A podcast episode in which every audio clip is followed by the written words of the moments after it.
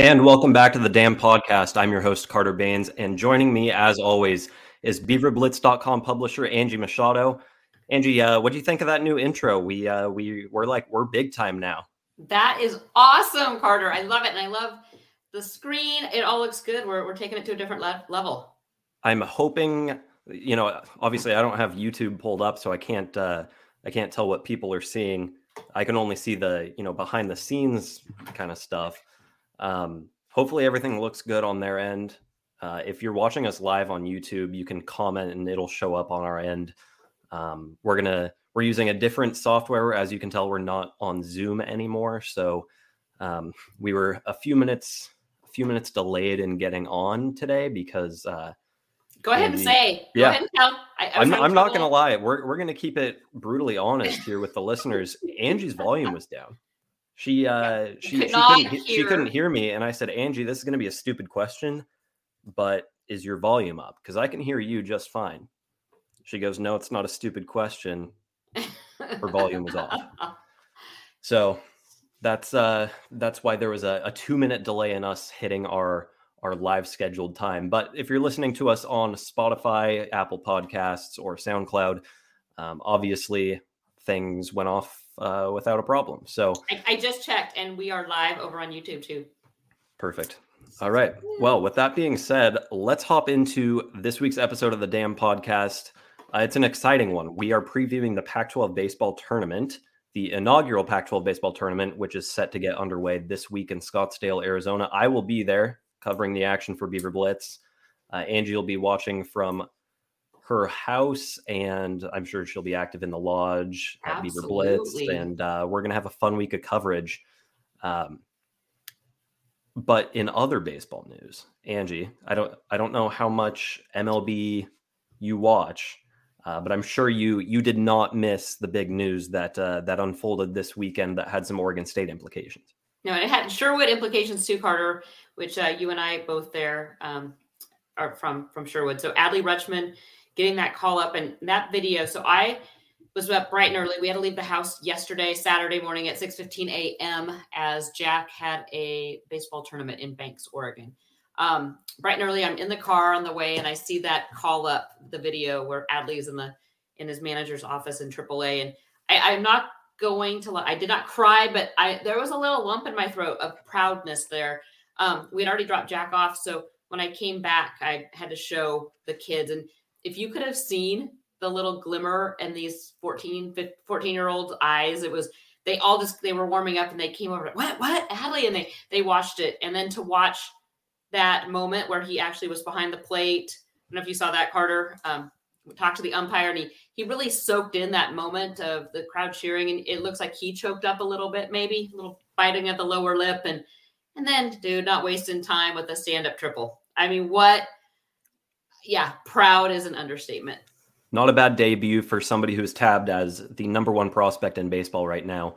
Um, obviously, he's on track to lose that prospect status pretty quick uh, as he, you know, continues to to work his way through his very very young major league career. But uh, Adley Rutschman, former Golden Spikes winner at Oregon State, former standout at Sherwood High School, um, a, a great representative for for the city that you and I, you know, live in, and and the university we've been affiliated with for years.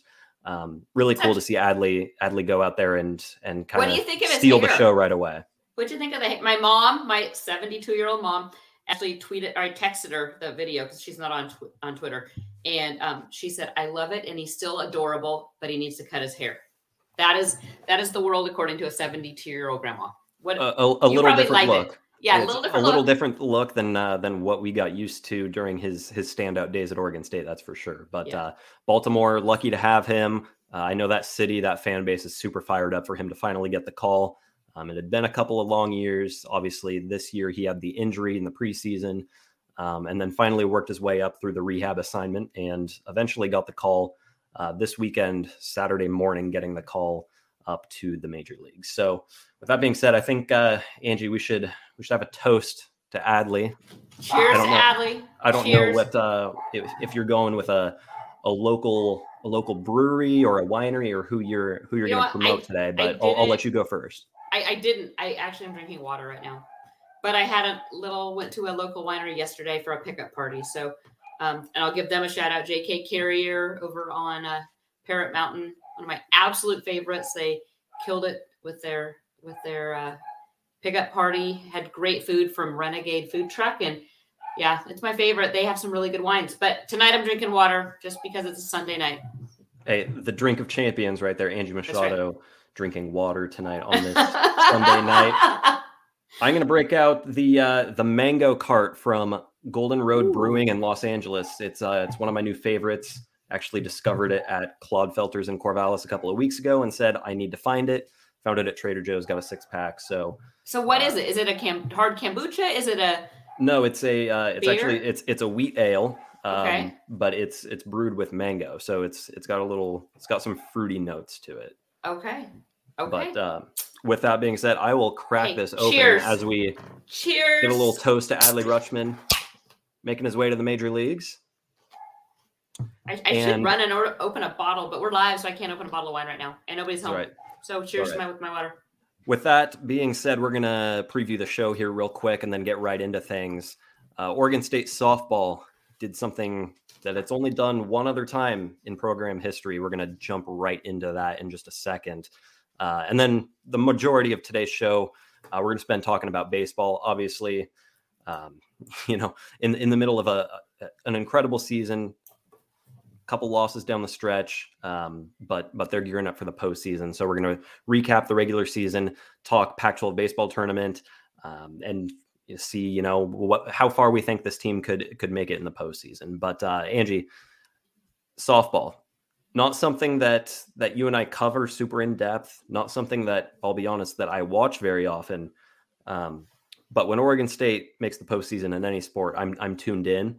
And the last couple of days, watching this Oregon State softball team um, go what three and one, four and one in yeah. the Knoxville regional, and and to defeat number 11 Tennessee, the host team there, and to beat them twice today on their home turf. Uh, super impressive. Oregon State softball heading to the super regionals for the second time in school history. Angie. Huge. I, I can't even um, put into words how big that is for Oregon State. Um, and just as a rival note, the Ducks did not move on to the super regionals. So that is big too, because Oregon is, has been kind of a bigger softball school the past decade or so. That's so true. Oregon State, you know, for so many years they struggled at softball, and um, I know with Laura Berg, the addition of Laura Berg, there's been some high hopes, and um, they they got over the hump today, and they're playing Stanford, which they beat. They beat Stanford a couple times this season. So, um, you know, softball's a funny funny game. I grew up playing it. Um, it's so much pitching, pitching and bats. So. Um, I think Oregon State is showing that they're kind of waking up and, and coming alive at the right time. You mentioned pitching, and and and frankly bats too. One thing with with softball that always amazes me is obviously the you know the the wear and tear on your arm in in baseball as a pitcher is uh, unlike a lot of things that you see in sports. But in softball, I mean, you can have a pitcher go out there and and throw 100 pitches and come back and do the same thing the next day, and then hit a home run on the other side of the field. Um, what Mariah Mazon has done this regional, hitting the home runs to, to beat Tennessee, um, you know, holding Tennessee hitless for, you know, four or five innings at a time. Um, that has been the, the performance to me that has been the most impressive to watch. Uh, like I said, you know, I, I, am not as tuned in with softball as I, I, think some other Oregon State fans might be, just by nature of, you know, in the springtime, I, have got spring football, I've got baseball. Um, I just don't have the bandwidth.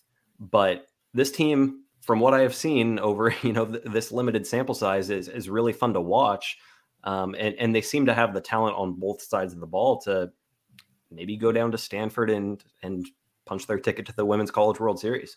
I, I think the sky's the limit right now. I mean, if I, the Pac-12 is such a hard league in general, um, top to bottom in, in softball. So they've already had a tough season playing some really top opponents. But same with the SEC. So to go out there and to, like I said, drop to the losers bracket by losing to Tennessee yesterday, and then come back and beat them twice at their at their home field, huge. So they have to be feeling pretty good now about coming home and facing a team they faced several times this season, and and you know they they do consistently just being in conference. Yeah. So Stanford, who they match up with, obviously that's a Pac-12 uh, opponent.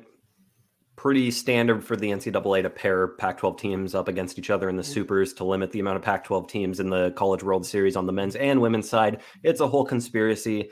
If you need a refresher on it, it'll come up in about a week when uh, when the men's tournament is, you know, when, when the bracket's revealed. Uh, there will be people saying, "Hey, why are there so many West Coast teams playing each other this early in the tournament?" Happens every year. Um, but yes, Oregon State and Stanford will meet in the super regionals on the softball side of things. So they're both three seeds. Oregon State obviously comes out of the Knoxville regional, beating Tennessee, but then Stanford uh, took care of business in Tuscaloosa, taking down Alabama, which I believe is the first, first time Alabama has not reached the super regionals in 17 years. Yeah, 2005. Yeah. That's uh, crazy. Uh, that's that's an impressive streak to break if you're Stanford. So yeah, yeah. By by nature of both of those squads being three seeds, um, hosting, I, I, I don't know the how the hosting, you know, the the process goes to figure out who hosts in that situation. But what I have seen is uh, Stanford softball Twitter account has said that the series is going to be played in California. Um, yeah, that's because I believe Stanford was a higher seed to begin with, or it in the overall rankings. So I think that's how it works, but okay. don't quote me on that. Yeah, I mean, there there are so many there's so many nuances to to baseball and softball when you get to the the postseason. The the way that those brackets are set up, um, it's not really like anything you see in in any other sport at any no. other level with you know regional, super regionals, and then double elimination and everything. It it complicates things, but. Um, we we definitely wanted to make sure and and touch on softball's success at the top of the show because as we're recording here at 6:15 p.m. on a Sunday.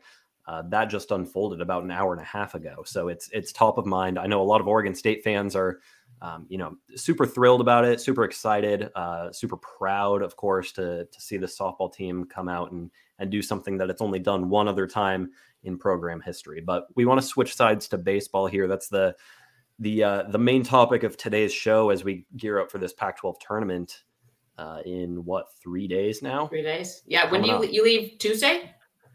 I'm heading out Tuesday afternoon. I'll fly out of Eugene, uh, get down to Phoenix at about 11:30 p.m. on Tuesday, and then Oregon State will play at 4:45 on Wednesday. So I'll have a little bit of time to get settled down there, get accustomed to the heat. It's going to be 102 degrees on Wednesday. Um, yeah, it's it's going to be it's going to be an experience for sure. But Angie, before we talk Pac-12 tournament, uh, let's recap the regular season real quick. So, Oregon State closes the regular season at 41 and 13 overall, 20 and 10 in the Pac 12, which puts them at second in the final conference standings. Um, Angie, going into the year, we didn't make we didn't make any season predictions on this podcast, but I, I don't know if you uh, behind the scenes had an idea of how the season was going to unfold. But if if I told you that Oregon State would have another 41 season and finish in the top four of the conference. Obviously, they they finished second. Um, how how pleased would you be given what your expectations were preseason? I, I think that's fair. I think um, I think we both had high expectations going into the season. Um, you know, they've had some bumps along the road. What you know, especially like losing Jake Pfennigs right out the you know gate there. Um, but I think I think that was a I, I think that was a downer the past two you know series, Arizona and UCLA. And I guess maybe I should take credit because I have not watched a lot of this team. I followed it. I followed your threads in the lodge all season, and I actually watched the last two series, like every game, and then they lose. So I'm I'm a little superstitious in that. So now I'm like, I, I, don't the, think I should turn on the TV anymore when the Beavers are playing. You're the bad luck charm, is what you're telling me. I, I don't want to be, but dang, I was that was not fun. And like I said, Jack was watching. He's trying to get out of a batting slump himself. He's been look watching these guys, and they, they weren't hitting either. Well, Angie, I don't know if your uh, if your bad luck mojo was selective at all, but uh, Oregon State lost to everyone in the top five of the final Pac-12 standings except for Oregon, as, as far as series are concerned. Okay. Obviously, they they salvaged uh, you know most of those series, but they dropped series to Stanford, who is your regular season Pac 12 champion. They drop a series to UCLA this past weekend. And then obviously last week, uh, went down to Hi Corbett Field and lost to Arizona. In the middle of all that, they sweep an Oregon team that goes into the Pac 12 tournament, number four in the conference, and obviously has a very strong RPI, will be in the postseason. Um, so that's an impressive series win. But those other three, uh, Angie, how much does it concern you as we get into the postseason? And you know, obviously, the level of competition rises. Everybody's good. Everybody's finishing in the top half of their conferences. Um, as as Oregon State gets ready to face some of this tougher competition, are you nervous at all? Are you concerned given what the Beavers did against some of the better teams in the Pac-12? You know, I'm not. I mean, watching watching Arizona especially, I think they're really good. I, I think their RPI maybe doesn't show it, but I think I, I, when I walked away from that Arizona series thinking they were way better than maybe what their record and what their RPI showed. Um, UCLA as well, but I, I think this is going to be a big test for for Mitch Canham, and can he get these guys back in the right frame of mind? And I think he can. I I, I think this is a big test, but I think this is where um, these coaches and managers earn earn their money is is by getting these these guys back, their heads right, getting them back focused. Um, I don't want to say serious because we know that they're taking every series seriously, but um, just kind of buckling down and, and getting back to the basics and, and figuring some things out. So, what about you, Carter? I mean, do you does it worry you that they struggled down the stretch? Well, I, I, think to your point, you know, we saw some of that bounce back ability yesterday on on Saturday yeah. as as Oregon State came back and uh, kind of blew UCLA out of the water, winning that game nine three. Uh, to, to salvage the series after a couple of very close games. You know, mm-hmm. it, it's not like Oregon State was getting boat raced by UCLA yeah, or anything. Yeah. I mean, these these were tight games. Um, Oregon State was one big hit away from winning both of them, mm-hmm. um, just couldn't get it done. So I, I, think you saw some resilience from the team yesterday. Um, the offense in particular really got it going again. Mm-hmm. Um, I, I, think the changes that Mitch Canham made to the lineup this weekend after after game one, I believe going into game 2 mm-hmm. Um, we saw that we saw that really play out in a big way with uh, Wade Meckler being dropped down to third in the lineup. He had he had hit in the leadoff spot all year. Mm-hmm. Goes down to third. Travis Bazzana takes the leadoff role. Um, and you know, with that comes some shifting in the middle of that uh, in, in, that mix too. Garrett Forrester hops up to the two hole, and then Friday night, game two, you see Wilson Weber come in for his first collegiate baseball appearance at designated hitter. He goes 0 for 2 with a strikeout. Um, but I think that just goes to show like how desperate Oregon State was for production in the bottom half of its lineup. Um, you know, you, you look at the the six, seven, eight, nine guys, and you've got Kyle Dernedde, who's right at the Mendoza line. Uh, Matthew Gretler is below it.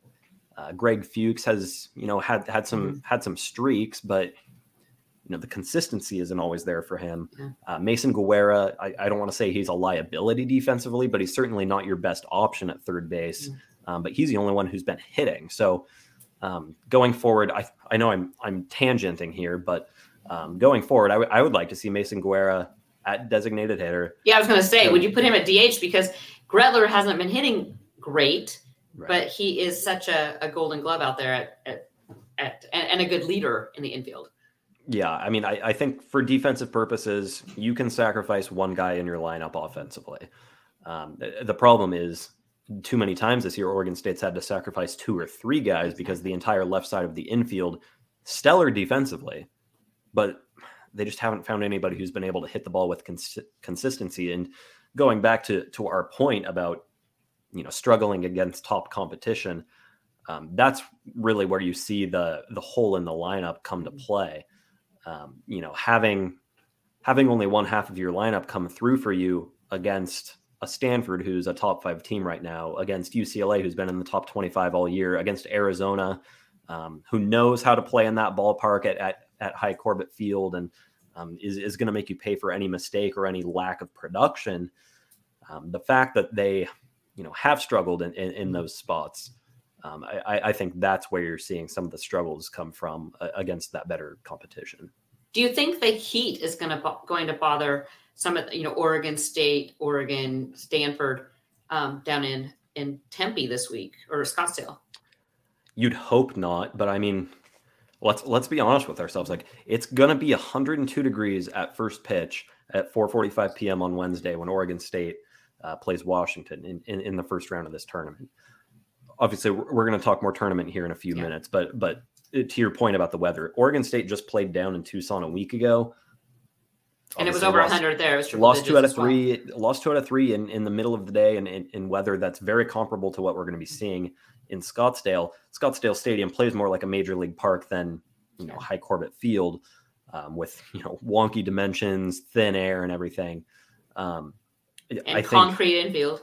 Yeah, I, I think you're going to see more more true more true to life baseball if, if that's even you know if, if that's even a thing um, in scottsdale than you might see in tucson. So as as far as you know the immediate effects it has on the game i don't think it's going to be as much of a as as much of an issue as it might be um, you know if you're playing on campus at arizona. Yeah. Um, but just you know the sheer fact that you're playing outside under the beating sunlight 102 degrees um, that's that's going to take a toll on you. And and i think that's where it becomes important to win your first two games to get a day off. Yeah. Uh, the way the way that this schedule lines up uh, in in Scottsdale is if you win your first two games, you do not play on Friday, and I, I think that's going to be big for for teams to recharge. But um, yeah, Angie, if if you want to give any more thoughts uh, on the regular season before we dive into to, into some stats, uh, throw it at me because I've got a whole bunch of stats to run through here. No, let's. I mean, like I said, I I walked away. I walked away after watching, especially the Arizona series, even with the losses. Um, really impressed, even top to bottom in the order. I know they struggled a little bit, but um, you know they have guys that can get hits. They might not be consistent, but um, I mean, this is a team I think that can go to Omaha. Um, but like I said earlier about softball being kind of a funny game, so is baseball, and and we've seen it time and time again that um, you know, sometimes just opportune hits are all you need for the better team to go down. If the other team is getting just happens to fall in a hole or it, um, you know, just that timing of a hit um, can make such a difference in in what what happens. So. Yeah, but before we get into stats and and individual standouts, which is what we're going to touch on next, you mentioned Omaha, and you know, any, anytime you mention Omaha, I, I think of what you have to do to get there. And yeah. for Oregon State, you know, if we're being honest, the Pac 12 tournament doesn't really mean much. Oregon yeah. State's in the field, going to host a regional. You know, you could argue based on the way they've closed the regular season, they might need to win a game or two to lock up a top eight seed and host in the supers if they're able to reach that point. Um, but but Angie, I want your your thought on this. Oregon State closing the regular season, losing two of three to UCLA. Um, I, I don't know what their ranking is going to be come tomorrow afternoon, morning, you know, um, when all of those are released. I don't know what their RPI is going to look like when um, this weekend is, is completely done nationally on, on the college baseball scene. But if Oregon State's right there at six, five, six, do you think they need to win a game or two in Scottsdale to lock up a top eight seed, or do you think they've done enough? Is is their strength of schedule good enough to to uh, to override some of the losses they've had recently? I would like to say it is, but I don't think it. I think they need to win a game or two, and I'm going to be one of those people that right now. So if Oregon State was maybe a four or five, fourth or fifth in the Pac-12, I would love the tournament, and I think this is the greatest thing in the world. But I'm not a fan of a Pac-12 baseball tournament for the reason that Oregon State, if it was it right now today, they would be they're they're top, you know, they're top eight. They're hosting. Um, no questions asked. And and I think you know here's a team that everyone's gunning for. Every, they are going to get everyone's best game. They're going to get everyone's best best shot. So um, it just it puts that target on your back. And at, at, some level, as a competitor, you want that. You want everyone's best, but um, I think they need to win one or two in, in Scottsdale to, to keep that, especially with the way they finished. If, if they had finished winning the last two series, maybe dropping a game each, I think they're fine. But I think losing two series, I think that's even though they were good opponents, I, I think that's a big, uh, you know, something that the the committee will look at. And again, then you're looking at human, you know, the committee. Who, ever since uh, the the that coach Lindsey at Washington, I know I was going to say that the coach that will not be named. Um, well, we're going to have to name him here in a couple minutes when we preview who Oregon true, State's playing true, okay. in round one. So Lindsey Meggs, when he did us wrong back in the day, um, I don't trust trust any of them. But I was going to keep it. I didn't want to, you know, set JP off, you know. So, but uh, yeah, Lindsey Meggs when he. So I don't trust anything when human human involvement is is in play. Yeah, I'll I'll be the contrarian here and say I think Oregon State's done enough to to get a top eight seed, regardless of what happens in Scottsdale. I just think strength of schedule wise, you know they're right up there as you know I, I haven't checked the, the, the number this weekend, but obviously playing a number 23 UCLA team only helps. Yeah. Um, and before that, Oregon State was you know pretty much all year a, a top five team in terms of strength of schedule. Um, I, I, I think that is enough. I think finishing second in the Pac-12 is a testament to your ability to win games when it matters most. Um, obviously, you know they dropped two series down the stretch, but they didn't get swept. You know, True, like true. They, they did still beat good teams. Um, they just didn't do it often enough to take those series. But I, I think, I think we'll see Oregon State um, hosting all the way to Omaha if you know they continue to win the in the Yes. postseason, of course. Yes, but we're, uh, we're, we're not going to do any jinxes here. yeah, of course not. Uh, before we talk more Pac-12 baseball tournament, I want to talk about some stats and individual standouts from the regular season. So, Angie, this is going to be a lot of me talking here. Um, I'm going to go down the list of uh, these. So, before we hopped on here, I, I went to the NCAA baseball stats database. I went to the Pac-12 stats database, and I pulled um, from all of the available statistics that they measure nationally, offensively and defensively, the categories that Oregon State ranked in the top 50 of all college baseball programs in Division One. Okay. And then in the Pac-12, I pulled all of the stats offensively, defensively that they rank in the top three. Okay. So they're going to run through. Yeah, I, I, I'm going to run through all of those. We'll stop midway through and and kind of get your thoughts on on some of these numbers. But let's get started here nationally. These are the statistics that Oregon State ranked in the top 50 in all of college baseball on the offensive side. They ranked fifth in walks drawn, 21st in triples, 24th in on base percentage, 27th in doubles, 44th in runs scored. Defensively, and this is where I, you know, you're going to hear a lot more numbers here uh, with with the pitching staff that Oregon State's had and and the defense that it's fielded. Oregon State was the number one team in college baseball in fielding percentage, and that really remained true all year. It Pretty was all year, yeah. Um, they were also second in walks per nine, third in strikeout to walk ratio, fourth in whip. You're sensing a trend there. Yeah. Tied for eighth in shutouts, 10th in ERA, tied for 12th in hit by pitches allowed, 25th in hits allowed per nine, and 48th in K per nine. So, Angie, uh, uh, the trend that I point to there is you see walks per nine, you see strikeout to walk ratio, and then you see whip, which is obviously walks and hits per innings the common denominator there is obviously Oregon State's ability to to command the strike zone, limit walks, limit free passes, uh, and and obviously that you know that shows up in the hit by pitch as well. So, um, Angie, the the pitcher's ability to to limit free passes, how big has that It's been? huge. That is huge. I mean, if you could keep them, you know, make them earn anytime, you know, their spots on on um, base, and then let you, let them hit. I mean, that's what I keep telling my son when he bat or when he when he pitches. I'm like, let him hit and let your defense take care of it. You know, that's that's what you need to do. So, um, I'm super impressed with the with the the pitching staff. And and that's an area too, the free passes that Mitch Canham was absolutely furious with last year. You Yeah. know, he he Okay, well- preached he preached we have to limit free passes, and um, I, I think uh, I think the pitchers took that to heart this They offseason. did. So, but I, I'm going to go off on a tangent now too, because this has All been a conversation in the lodge. What are your thoughts then on Rich Dorman? Because I know last year he took a lot of heat in the lodge. What are your thoughts this year? I've been impressed. I, I think what he's been able to do in in turning the bullpen's success around um, after what you saw in the first, I don't know, maybe month of the season, month and a half. Um, uh, think about how many times Oregon State relied on its offense to win games. You know, they there were times. uh, Think back to the the midweek series against Nevada when they had to score 11, Yeah. 13 runs uh, to win those games. Think about, oh man, who else? I mean, Portland earlier in the year. I, Yeah. I want to say it was high scoring. I, I can't remember off the top of my head, but the, the point being, Oregon State's bullpen cost the Beavers some early season games, I think, in non conference play. Um, you know, the, the back end of the bullpen in particular, it took a while before Ryan Brown emerged as the saves leader. Um, I, I- think that was one of the main weaknesses of this team. And Rich Dorman, to his credit, pinpointed the guys that he wanted to to rely on, developed them. Mitchell Verburg, you know, dramatically improved across the the the stretch of the season. Um, and you know, and just kind of rode with the hot hand, and and it worked out.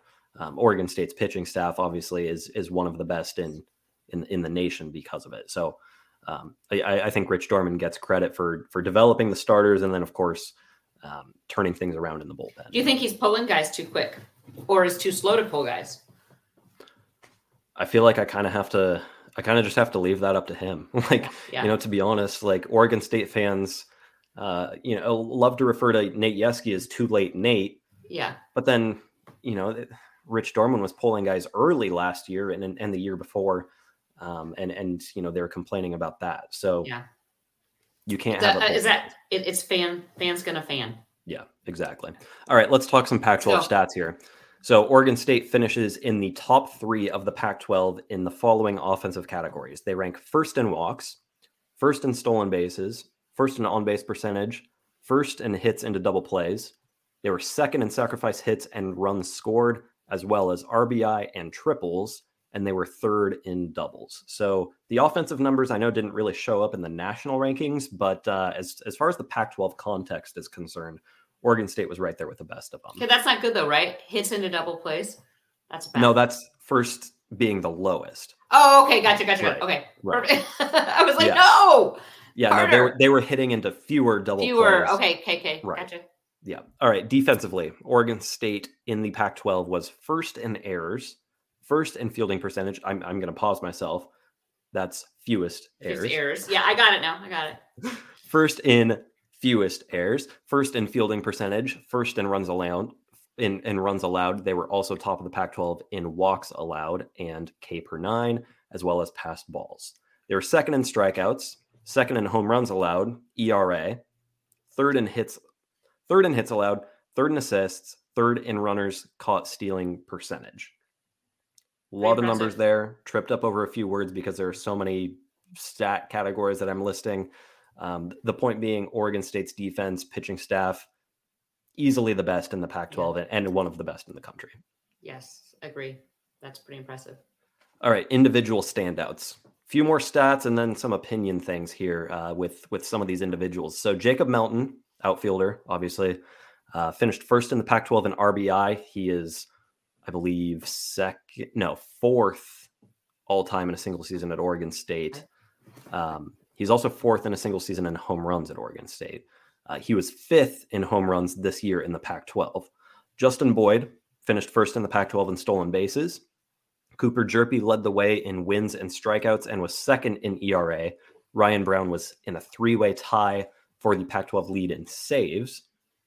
And there are quite a few other players who were not in the top one or two that don't show up on that, you know, first page of the the Pac-12 stats when you pull it up. But um, Angie, there's there's quite a few Pac-12 leaders on this Oregon yeah, State team. Yeah, and and I'll I'll just throw in like I mean Justin Boyd watching the Arizona series, and after he got hit in the hand in Game One, Oregon State struggled then. I mean, because he, yeah. he luckily he's not out for for a yeah. he missed he missed the next two games. He missed, he missed the remainder the of the Arizona series. And and I would say that that hurt Oregon State a lot mm-hmm. not having him in the lineup. And then he comes back against UCLA and immediately is charged with an error in right field that allows UCLA to score the first run of the series in the top of the first inning. Uh, second batter that that came to the plate uh, drove in a run. So it was kind of an inauspicious start to to Boyd's return, but ever mm-hmm. since then he's really dialed it in and and you're seeing the Justin Boyd that you saw for the first what three three and a half months yeah. of the season. Yeah. Um, obviously huge to get him back. Major break, great luck for Oregon State that no bones in his hand were broken. Um, I, I don't know if if you know how many bones are in your hand, but it's a lot more than than you can count with said hand. So yes, yes, um, yeah, it, a great break for for Oregon State to get Boyd back. Uh, Cooper Hjerpe and Jacob Melton were actually named to a couple of midseason watch lists for some National Player of the Year awards. There's obviously the the Golden Spikes Award and then the Dick Howser Trophy, um, the latter of which named both of them semifinalists, I believe. So, uh, you know, you, have got a pitcher and an outfielder, obviously one guy on on both sides of the ball there, uh, in the running for National Player of the Year, which is pretty good company. Yeah, and and I'm going to go on a guy that you didn't mention very much true freshman Travis Bazzana. Yep. Flash. I, I, was I was just about to ask there. I think so. Um, you know, like I said, true freshman, but actually, I mean, there were quite a few true freshmen playing this year, or freshmen playing, but Yeah. Travis Bazzana, true freshman. Um, I can't speak highly enough of what I saw from him and, and the poise that he showed. Um, and a, and how about how about how about this, Angie? The the fact that he got into a bit of a slump in mid-April to mid-May, um, and then got right in Arizona and and continued that success into yeah. the UCLA series. Um, getting him back, you know, from from whatever it was that he was dealing with, whether he was nursing an injury and and you know battling through it, mm. or if it was a mental thing, or if it was just a situation of, hey, this is a really long season. He's a freshman. He's never done it before. Um, I, I, don't know what the situation was there, but he went almost a month with only like two RBI to yeah, his name yeah. um, after being one of the Pac 12 leaders for the first like two months of the year. So to get him back to the level that he's playing at right now, absolutely massive. Very similar to, uh, you know, getting Justin Boyd back in the lineup. I think having those two guys at full strength and, and hopefully, um, you know, playing as well as they have this season is is going to do wonders for Oregon State in the postseason. But Angie, is there anybody else that we haven't talked about on the stat leaderboards that has stood out to you? I've got a list of names here that I was going to say. I mean, highlight. Yeah, you could go through. You've been at every game. I mean, I could name guys, but you'll you'll name them. I know. Okay, so we so we just if you miss anybody, I'll let you know. Yeah, we just touched on Boyd and Bazzana, but here are a couple of names that have really stood out to me that uh, you know aren't necessarily leading the the nation or the Pac-12 in any categories, but have been absolutely instrumental in Oregon State's success this year. Those names include Wade Meckler and Garrett Forrester on the offensive side. And then defensively, uh, you know, you turn to the pitching staff. Jacob Kmatz, what he's done as a true freshman to step in as a Saturday starter, and he's looked like one of the better pitchers in the conference as a true freshman. Just incredible stuff. Mitchell Verburg, we talked about a couple of minutes ago uh, in the bullpen to turn things around after a really, really rocky start. A lot of blown saves. Um, I, I, think the work that he put in with Rich Dorman it's it's really starting to show mm-hmm. uh, over over this last month. Ben Ferrer also out of the bullpen, absolute nails every time his number's called.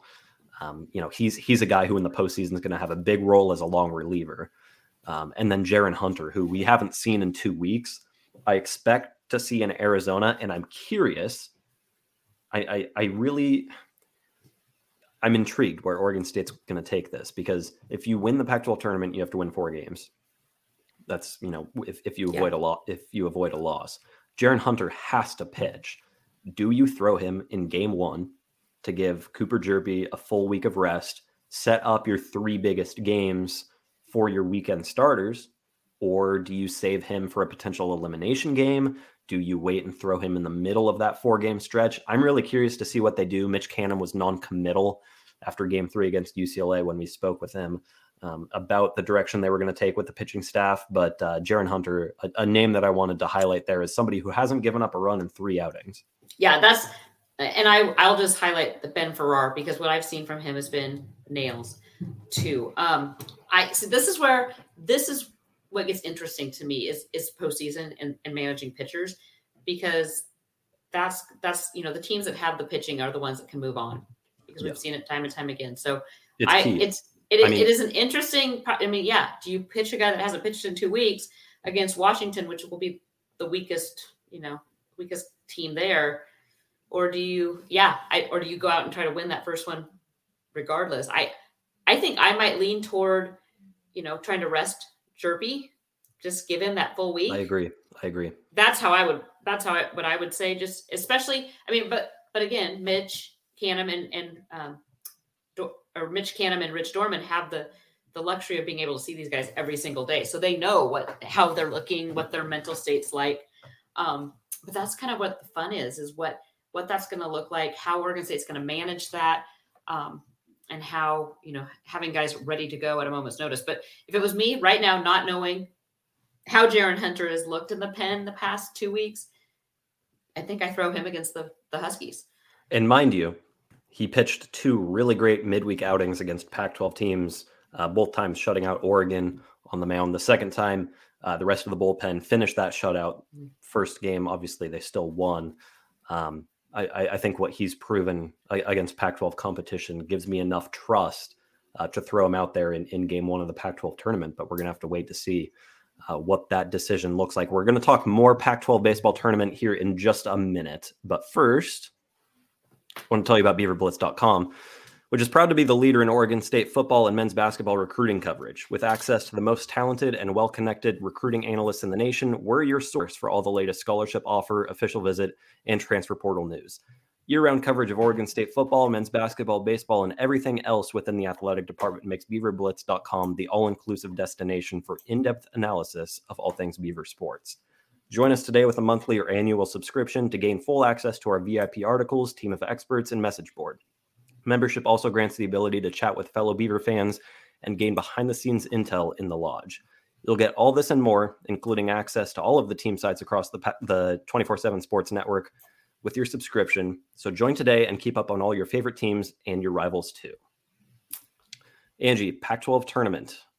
We've talked a bunch about it already, but uh, let's let's formally introduce this thing because this okay. is the first time. I mean, this first is the first time. time the Pac 12 has done anything like this. So for those who are not familiar with the Pac 12 tournament, the format, whatnot, it is the exact same format as the College World Series. So if you're listening to this podcast, you probably know how the College World Series works.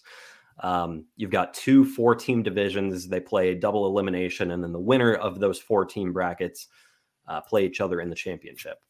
The difference is that in Scottsdale, the Pac 12 will be holding one single championship game. It's not a two out of three series, things don't reset. You could have a one loss team against a team who hasn't lost in this tournament, and, and you only have to beat them. All. Only have to beat them once. Okay. So that's the one difference there.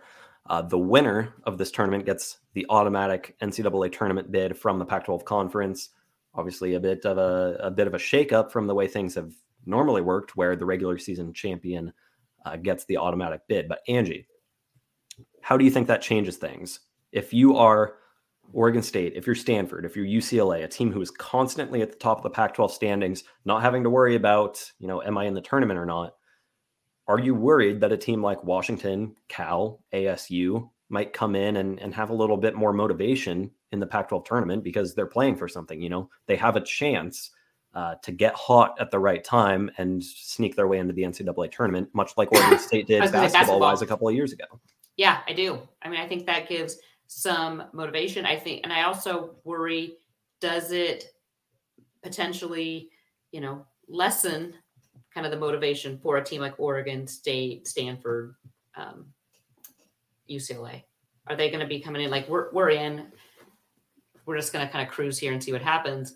Um, is there is there motivation? And then, like I said earlier, you're going to have the targets on your back because yeah. you're the best.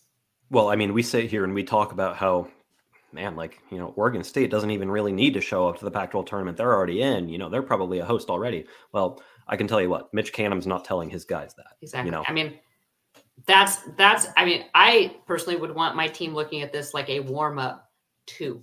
You right. know, this, how we're going to play during this tournament is going to dictate kind of how we play in the regionals. And I think if, if, if you're Mitch Canham in Oregon State, you know, yeah, you're you're in the tournament. You're probably hosting all the way to Omaha if you keep winning.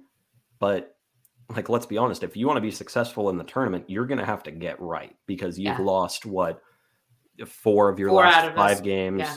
Uh, you know, you're recovering from a four game losing streak after not losing back to back games all year. Obviously, something's not working. You need to figure things out and you have to do it quick. This is your opportunity to do it in a low stakes environment. Um, you know, you've already got up Go for oh, go it. Ahead. Oh no! And if I'm Mitch Canham and the OSU Beavers, I'm pissed off that I'm not number one right now, and Stanford overtook me. Yeah, yeah. I mean, there's motivation right there. Get them back and and and win the tournament. Yeah. Um, they will get a chance if if both teams win out to play each other in the championship game because uh, they're both in separate divisions. So uh, the way it's split is um, I, I, I don't have the bracket pulled up. I should, but it's like one and three and two and one three and two and four, four five are on one okay. half. Okay. And then you get two seven three six on the bottom okay. half, which is where Oregon State is. So that's how you could potentially see an Oregon State Stanford rematch in the championship game. All of those games, mind you, will be on the Pac 12 network, which limits conference exposure at the most important time of the year, except for the championship game, which will air on ESPN2 Sunday night at 7 p.m. So, championship game, you're getting the exposure there. But I, I think the fact that you know you can turn on ESPN, ESPN Plus, SEC Network, uh, wherever you are in the country and see these SEC SEC teams battling it out in. Alabama, but not the Pac-12. Yeah. I know the committee has the Pac-12 network, but we talk about this all the time with with football. Limiting exposure is never a good thing.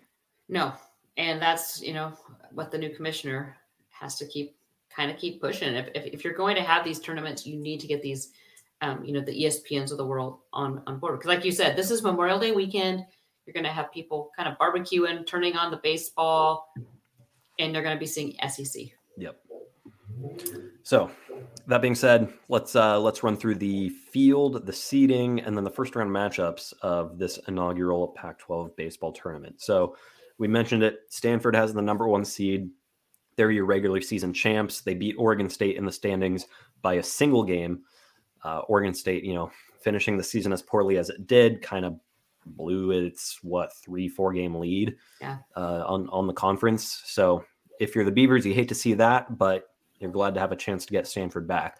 Behind them, UCLA gets the three seed, Oregon the four, and then in the bottom half of the bracket, uh, you get Arizona at five, California at six, Washington seven, and then Arizona State under first year head coach Willie Bloomquist in the final spot. So that means three teams didn't make the cut. Uh, Utah, USC, and who am I missing? Washington State. Washington Th- those are the three that are left out. Um, Pac 12, by nature of only having 11 teams in baseball, they can't do a 12 team tournament like SEC does. Um, they had to limit it. I, I think eight teams is the right number. 12, if you watch the SEC tournament, that thing gets real crazy real, real quick. Uh, a lot of games, a lot of teams. But uh, those are the three teams that are left out. So, uh, how that shakes out for the first round, obviously, we can't predict what's going to happen beyond that. But um, the first round, you see Oregon and Arizona in the 4 5 game at 9 a.m. Pacific on Wednesday, a very early morning for those Early teams. start. I'm curious to see if and how that impacts their play. I don't think it'll be much. I mean, it's it's going to be hot already at 9 Yeah. a.m. They're going to wake up early anyways, and I would imagine, um, you know, the coaches are going to do everything in their power to make sure those guys are getting enough sleep. But um, yeah, Are you going to stop by that game at all since you're getting in late the night before? Not the 9 a.m. game. No, I'll, might try to. Yeah, I might try to catch some of the next game, which is number one Stanford versus number eight Arizona State.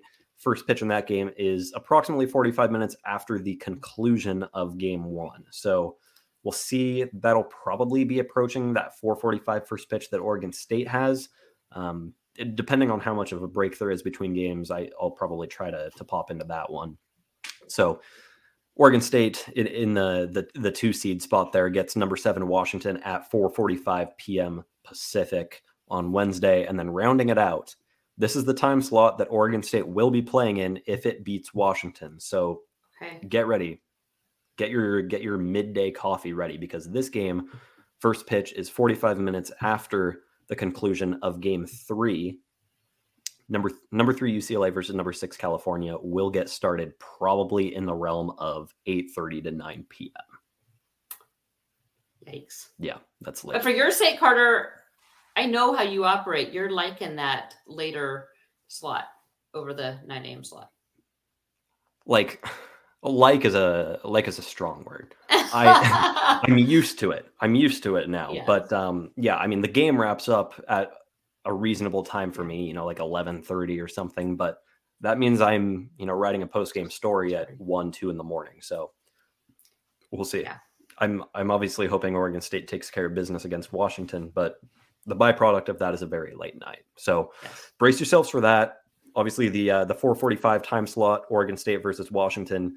Uh, it's going to be the heat of the day. Sun will be setting towards the end of the game, but uh, for the most part, this game is going to be played under direct sunlight in the hottest part of the day uh, in in the Sonoran Desert. So we'll see. We'll see. It's going to be a hot one. Angie, I need your predictions. So give me. Let's think. How do we want to approach this? Give me your first round prediction for Oregon State, and then give me your two championship teams and then a champion.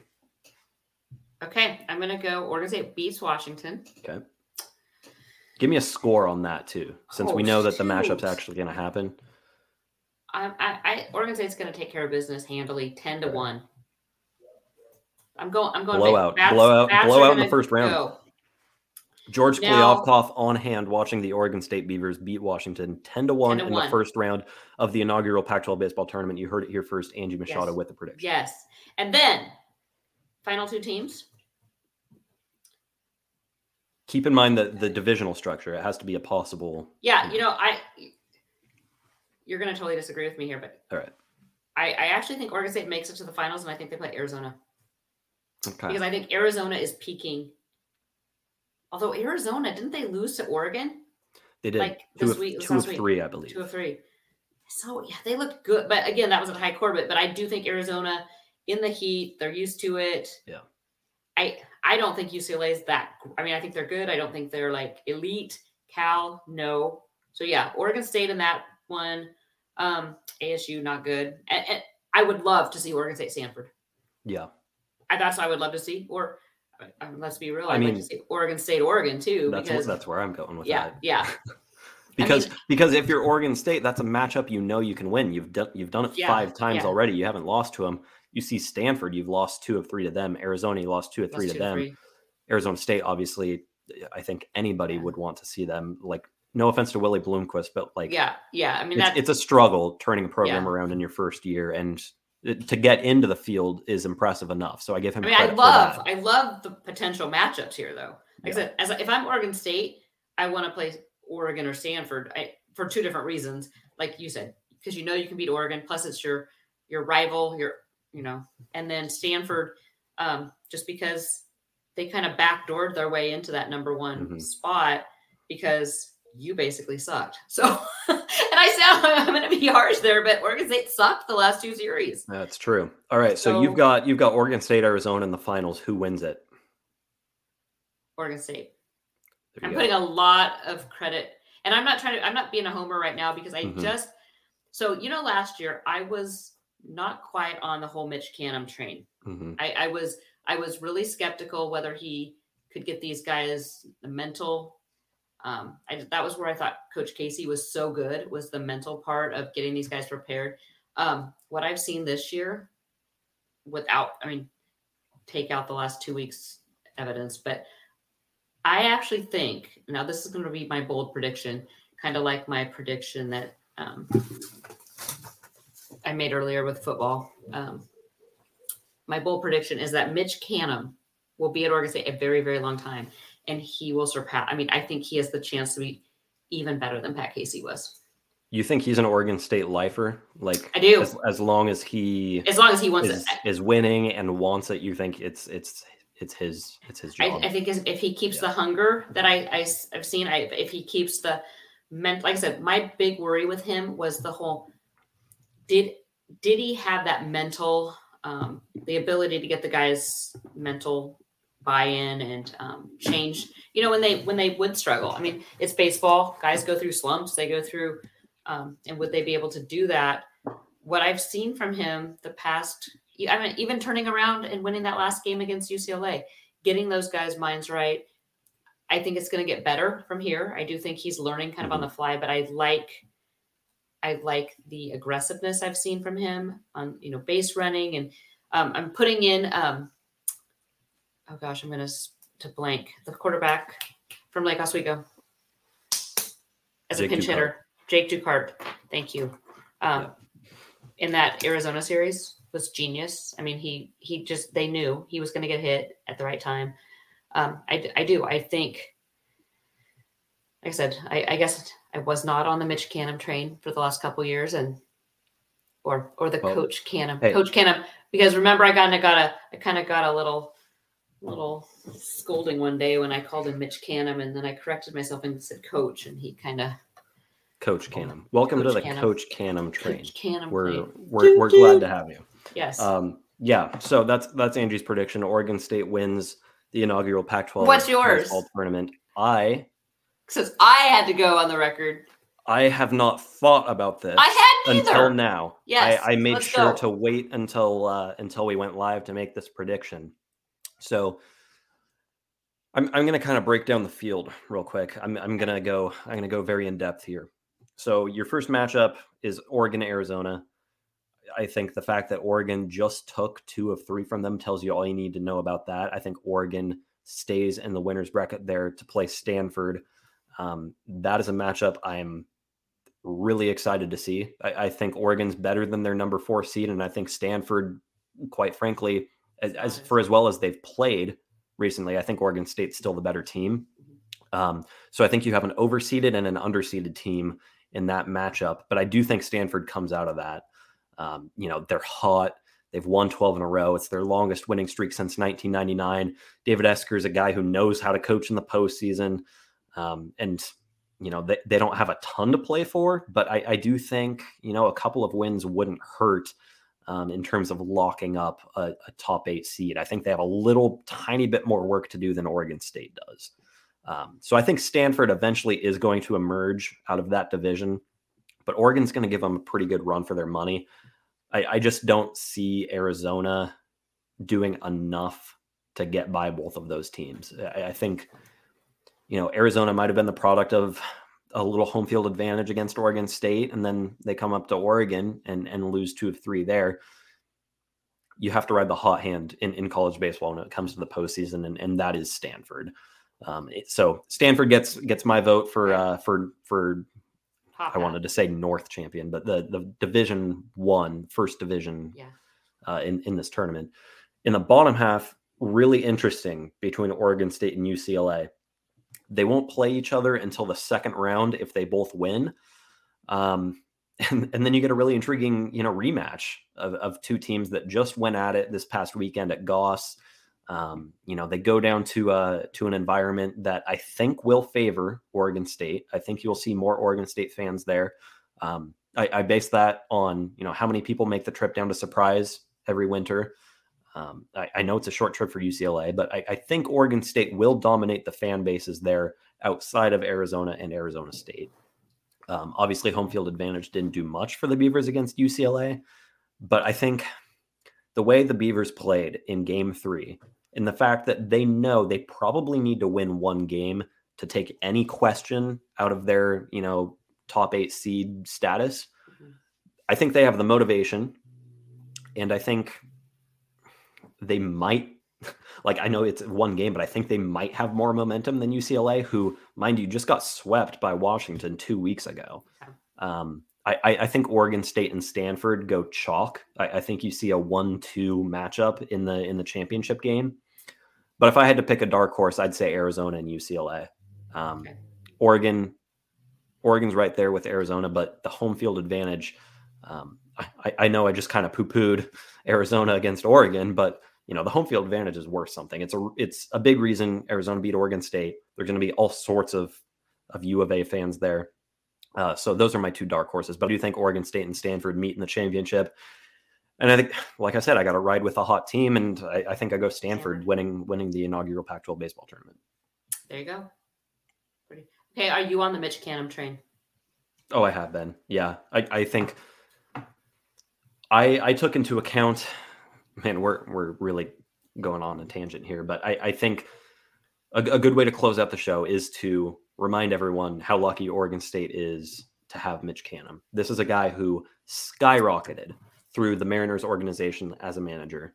Went from single A to right, I, I can't remember exactly, like low A to high A to double A or it was like short season to yeah. double A or something. I mean, he had a but we got uh we got a Duke sighting Duke, in the background. Yeah, Duke's background. um, yeah, he he was skyrocketing through through that organization. I think he was on track for an MLB managing job in probably the next five years or so. He was probably on track to be a very very young manager somewhere. Um, everybody in those circles has always been very high on him, and obviously if you get the Pat Casey vote of confidence, that's all I need to know as somebody who watched Pat Casey turn this program around and, and win three championships. And, and and to have someone and see this is why I think he's a lifer if he chooses to be, because he chose to turn down kind of the pinnacle of your profession mm-hmm. to come back yeah. and and, and to raise a family here. You know, he's got two young kids. Yeah. Um, to your point, I, I, think he's here as long as he wants the job and as long as he's winning. And I think both of those things are conducive to him staying here for a very, very long time. So, yes, I have always been on the Mitch Canham train. I remain on said train, um, and I will be on it until for whatever reason down the line, let's say the Oregon State baseball program collapses. I don't see it happening, um, but that would be what it takes for me to to hop off okay. the band. Okay, so see, Carter's been there. I it took me a little bit. Like I said, I, I liked him. I just didn't know if it if he had it. But I saw some things this past couple weekends. Yeah. He's got it. All right, we have hit the one hour mark, so that is our cue. I want to thank everybody who has watched and listened to us live on YouTube. Um, enjoy, you know, this this new setup we've got with this I new software it. we're using. Um, we really appreciate everybody who's interacted with us throughout the show. Um, I know we've gotten some comments. I wanted to, hey, you know what? Let's Yeah, let's let's- show off let's show off this new Yeah, feature. Yeah, so let's show it because I want to see it. so I've got the ability here to throw some YouTube comments onto the screen. So unfortunately, if you're listening to us uh, after the fact, you're not going to see this. But uh, if you're watching on YouTube live or you know after the fact, check this out. We're going to throw a c- comment on here from Chantry Star who says 102 degree weather is miserable weather to play baseball. How cool does that look on the screen there? That is so cool. Okay. So there's there's some incentive if if you over the next you know however long we you know we're going to use this software probably for the foreseeable future um, if you've got something you want to say say it and if it's good enough to you know to show on screen we're, we'll pop it up there and uh, you know hopefully when we have a little bit less to talk about this is a really busy show um, we'll get some more interaction with with those who are commenting along with us but um, yeah i'm going to leave that up up there for uh, for the remainder of the show as we close this as we close this out um, previewing the week ahead at Beaver Blitz. Obviously, I'll be down there in Scottsdale covering the action. Um, I'm going to try to get to as many games as possible. I know the press box is pretty limited, um, so I don't know if we'll get to every game. Okay, but, and Carter uh, got a really cool Airbnb, by the way. So Yeah. He does need to sit by the pool. That's yeah, if, if I'm not in the press box, you can probably catch me at my uh, private Airbnb pool. uh, Yeah, drink yeah, drink in hand, writing a, a baseball preview or, or recap.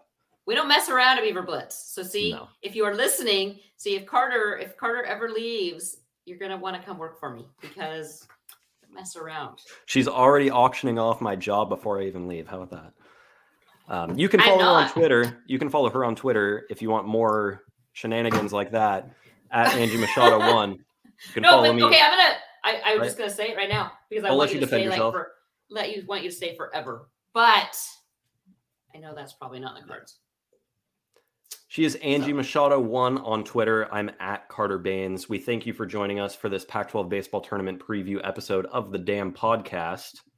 And I think the next time we talk will probably be afterwards to recap it and then talk baseball regionals. So Let's do it. uh, thanks for thanks for tuning in live on YouTube. Thanks for listening to us on your favorite podcast app, and we will catch you wait, wait. after Angie thing. says something. one thing because I don't want people to think that we're not covering football recruiting because this past weekend has been a big football recruiting weekend. A ton of guys, not a ton, a handful of guys on campus to the point that Jonathan Smith stayed in Corvallis when his kid was up here in Sherwood playing baseball tournament. Um, we'll have more in the lodge at Beaver Blitz. Remember and checking that out. That's there you all. go. Stay tuned. All Beaver. Blitz, Dam podcast coming back next week after the after the Pac-12 baseball tournament. Thanks for joining us, and we will talk to you later.